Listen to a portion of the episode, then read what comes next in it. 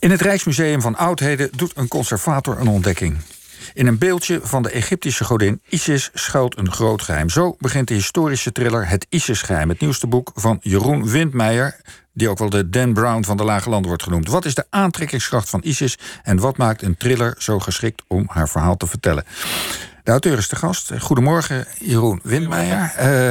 Uh, wat, wat vind je van die titel, de Nederlandse Dan Brown? Heb je die zelf verzonnen of heb je die van anderen gekregen? Nee, die heeft de uitgever HarperCollins Holland uh, op mij geplakt. En het heeft me ook heel erg geholpen. Uh, ik ben, het was natuurlijk een relatief, of een, zeg maar, gewoon een onbekende leraar godsdienst uit Leiden.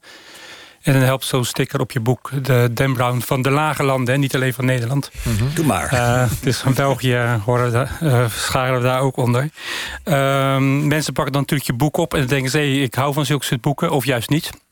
Dus het heeft me geholpen. Maar nu vind ik met mijn vijfde boek, Uh, mag het etiket er ook af, heb ik ook gezegd tegen de uitgever. Ik heb samen, trouwens samengesteld met Jacob Slavenburg, cultuurhistoricus. Uh, in het begin vond ik het ook een compliment. Ik hou ook van het boek van Dan Brown. Uh, snel geschreven, spannend. Maar op een gegeven moment, Uh, ja, zoals een voetballer het fijn vindt om op zijn zeventiende, achttiende... de nieuwe Messi of de nieuwe Cruijff genoemd te worden, die op een gegeven moment ook op eigen benen staan. Ja, yeah. En ik merk ook dat het op een gegeven moment tegen me kan gaan werken, omdat mensen, Dan Brown werkt veel met uh, kunstgeschiedenis, met uh, uh, codes, met een uh, spannende speurtocht. En mijn boeken zijn toch anders. Dus dan kun je ook hebben dat je mensen op het verkeerde been zet en dan uiteindelijk misschien zelfs teleurgesteld zijn, omdat ze het met een ja. Dan Brown bril opgepakt hebben. Ja, je bent nu een eigen merknaam, zullen we maar even zeggen, ja, voor het gemak. Ja. En je vertelde al, je hebt dit uh, boek, uh, je hebt veel steun gehad aan uh, Jacob Slavenburg, een kenner van ISIS en van uh, ja, allerlei uh, ingewikkelde uh, geschiedenis van vroeger, gnostiek, wat heel veel mensen niet weten. Een wijsheidsleer uit het vroege tijd mm-hmm. van het uh, vroege ja. christendom. Laten we even allemaal zitten. Maar vertel, laten we toch even naar je, naar je boek stil, bij je boek stilstaan. Mm-hmm. Uh, er is een beeldje in het Rijksmuseum van Oudheden en er is iets met dat beeldje. Je hoeft niet alles te verklappen, nee. maar toch gewoon even, maak ons even warm. Ja, het lastige met het praten van een thriller is dat voor je het weet, Uh, zit je op uh, bladzijde honderd, uh, dat je dat je hebt weggegeven, hè, uh, de informatie. Terwijl mm-hmm. als schrijver bouw je natuurlijk uh, uh, zorgvuldig die, die ja. spanning op. Maar dat beeldje wil iedereen hebben, waarom? Het beeldje wil iedereen hebben. Er is een grote tentoonstelling Goden van Egypte, die ook daadwerkelijk in het Rijksmuseum van Oudheden was. Uh, de conservator Arianna, die Die uh, onderzoekt het beeldje en ze merkt dat het beeldje eigenlijk lichter uh, is, lichter aanvoelt dan het zou moeten zijn. En ze besluit het te onderzoeken. Uh, en uit dat onderzoek uh, duikt inderdaad een groot geheim op. Uh, uit de buik van Isis, zo gezegd, heeft ze tweeduizend, tweeduizend vijfhonderd jaar een geheim bewaard. Uh, wat uh, grote belangstelling uh, wekt van ja, verschillende groepen mensen, laten we het zo zeggen. Je, je probeert er heerlijk omheen te praten. Ja, ja, ja. Ik vind het gelijk, ga je toch nog ja. even door. Ja. Uh, want dat geheim, daar is iets mee waar we, ieder mens die dat, die dat geheim tot zich neemt en dat weet te bemachtigen, raakt verlicht. Ja, maar dan zitten we meer zo uh, behoorlijk ver in het boek. Dus daar wil ik toch echt eventjes uh, v- vandaan blijven. Uh, er zit inderdaad iets uh, in het boek. En in, in, kijk, in boeken als de mijne wordt altijd iets gevonden door iemand die niet helemaal beseft wat hij gevonden heeft. Mm-hmm. Er zijn er gro- andere groepen die vaak al eeuwenlang op zoek zijn, juist naar datgene wat die persoon heeft gevonden. Uh, vaak is het een archeoloog die bij een opgraving iets heeft opgegraven. Vaak in de gezelschap van een knappe dame die ook nog eens heel erg uh, slim is. Ze moet op de vlucht slaan voor allerlei geheimen. Genootschappen die dat proberen te bemachtigen. Ja. Dus dat is een beetje het patroon van zulke soort boeken. Nu is de uh, hoofdpersoon een knappe uh, conservator. Uh, een vrouw uit Italië uh, die met haar uh, minstens zo knappe en minstens zo slimme collega uh, Thijs uh, nu op dit moment wordt achterna gezeten door groepen die weer erachteraan zitten wat zij in dat beeldje aantreffen. Ja. Goed, en zo vaak dat, wil ik het ja. houden. Ja, goed, maar ik wil goed, toch. Goed, nee, nee, ja. heel even nog. We houden het vaag, maar toch. Dat beeldje heeft een soort levenselixer. Hè? Een soort, er zit iets met dat beeldje waardoor je verlicht kunt raken. Hoezo heb je dan voor Isis gekozen als drager van dat uh, geheim wat de mensheid ten goede kan komen? Waarom zij juist. Waarom, waarom Isis en niet bijvoorbeeld Petrus of Paulus? Um. Petrus en Paulus, daar gaan mijn eerste twee uh, trailers over inderdaad. Het Petrus-mysterie en het Paulus-labyrinth, klopt. Isis is een heel bijzondere godin. Hè. Eigenlijk bijna alle goden en godinnen uit de klassieke oudheid zijn in de vergetelheid geraakt of staan alleen nog in de geschiedenisboekjes. Mm-hmm. De godin Isis lijkt een soort tweede leven te hebben gekregen.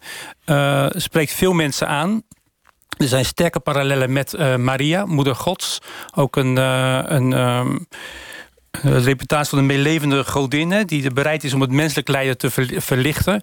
We zien ook dat het beeld van Isis, uh, de Isis-lactans, de zogende Isis, die op de troon zit met het kindje Horus uh, op schoot, dat is uh, het uh, beeld geworden voor Maria uh, met het kindje Jezus.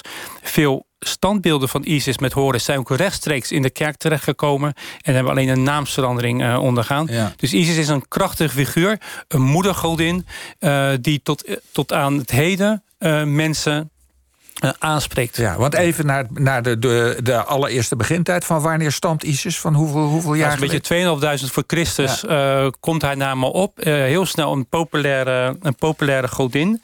De dochter van Geb, god voor de aarde. Van Noet, de godin van de hemel. De echtgenoot van Osiris, haar broer. En samen krijgen zij een kind, Horus. Ja. Haar man Osiris had weer misschien zijn stukken gehakt. Dus de jaloerse broer Set. Ze weten stukken te verzamelen en dan weer tot één geheel te maken. Op zijn penis na. Toch weet zij met hem te paren en zwanger van hem te worden. Dus ook weer een maagdelijke geboorte. Dus er zijn ontzettend veel parallellen. Het is een ontzettend interessante figuur. Ja, die, die ook de wereld overgaat. Hè? Want ik, als je als toerist in Pompeji komt, dan kom je ook uh, daar een uh, prominente Pompeji, Isis-tempel maar tot aan tegen. Engeland aan toe. Uh, op de Waalsdorper vlakte in, uh, bij Den Haag zijn uh, beeldjes van Isis gevonden. Heel het Romeinse Rijk heeft ze uh, doorgereisd. Um, een zeer aansprekende godin. Ja, ik meen ook te weten dat, dat onze, onze eigen Gerard Reve ook helemaal dol was op twee vrouwen, Maria en Isis. En ja. Jij zegt, dat is eigenlijk heel erg logisch. Ja, je hebt de cultuurhistorica Karin Haanappel die zegt van Isis is het vrouwelijke goddelijke, het vrouwelijke aspect binnen die godsdiensten, wat met name in godsdiensten als het christendom, wat naar de marge is uh, verdrongen, maar toch via een achterdeurtje weer is teruggekomen, uh, via Maria bijvoorbeeld. Mm-hmm. Um, dus daarom is het ook een aansprekende figuur. Ja, en als je toch nog, ja, even, even wat, wat, wat is dan met Isis aan de hand waardoor zij dit geheim draagt? Hè? Wat, wat, wat, hoe werd er naar haar gekeken? Wat, wat betekende zij voor huistuin en keuken-Egyptenaren in die tijd? Was, was zij de godin die alles goed maakte of die je in een verlichte staat bracht? Of wat was haar geheim? Nou, het geheim is het eigenlijk dat ze een, uh, zoals, zoals veel katholieken Maria zien. Hè? En dan je wen je tot uh, Isis ook in, uh, met problemen van gezondheid. Als je met huwelijksproblemen zat. Dus godin van de wijsheid, godin van, de moed, van het moederschap. Uh, ik stel me zo voor dat, dat mensen die geen kinderen konden krijgen naar de Isis-tempel gingen om haar offers te brengen. Um, dus, dus Isis is een... Um, Een vrouw van een godin die een grote rol speelde in de, in de gewone levens van mensen. En dus erg tot verbeeldingsvlak, want die is niet alleen naar Rome, Griekenland, Klein-Azië, maar eigenlijk via Frankrijk, uh, ook uh, België, Nederland, Engeland terecht kwam. Karin Haanappel heeft een theorie dat Parijs uh, afgeleid zou zijn van Par Isis, nabij Isis. Uh, dat het zou zijn genoemd naar de grote Isis-tempel uh, die daar was. Ja, dus Isis heeft heel veel kwaliteit en jij denkt, dacht, er kan nog best een kwaliteitje bij. Er kan nog kwaliteit bij. Ik vond het mooi dat ik net, ik huur een kantoor op het Rapenburg. Dus uh, ik ben bijna een buurman van het Rijksmuseum van Oudheden. Toen ik met Jacob Slavenburg uh, sprak over ons boek Het Isisgeheim. Uh, toen kwam hij dus met dit, uh, met dit idee. En ik dacht, die tentoonstelling Goden van Egypte is wel een heel mooi haakje om dit mee uh, te beginnen. Hoe lang heb je erover gedaan? Op de kader, ja. ja. Nou, normaal doe ik vier, vijf maanden onderzoek voordat ik kan schrijven. Maar door Jacob Slavenburg heb ik die onderzoeksfase over kunnen slaan. Ik wist gelukkig al het een en ander ervan af. Uh, het idee is van hem. Uh, we waren het over eens dat hij oneindig veel meer weet over het onderwerp dan ik. Maar dat ik, da- dat ik meer ervaring heb als thrillerschrijver. Dus ik heb het boek geschreven.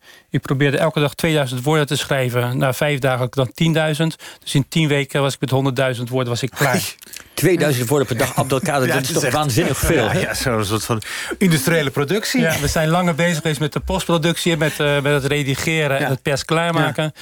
Maar juist maar je... door de hulp van Jacob Slavenburg, ik legde ieder hoofdstuk aan hem voor.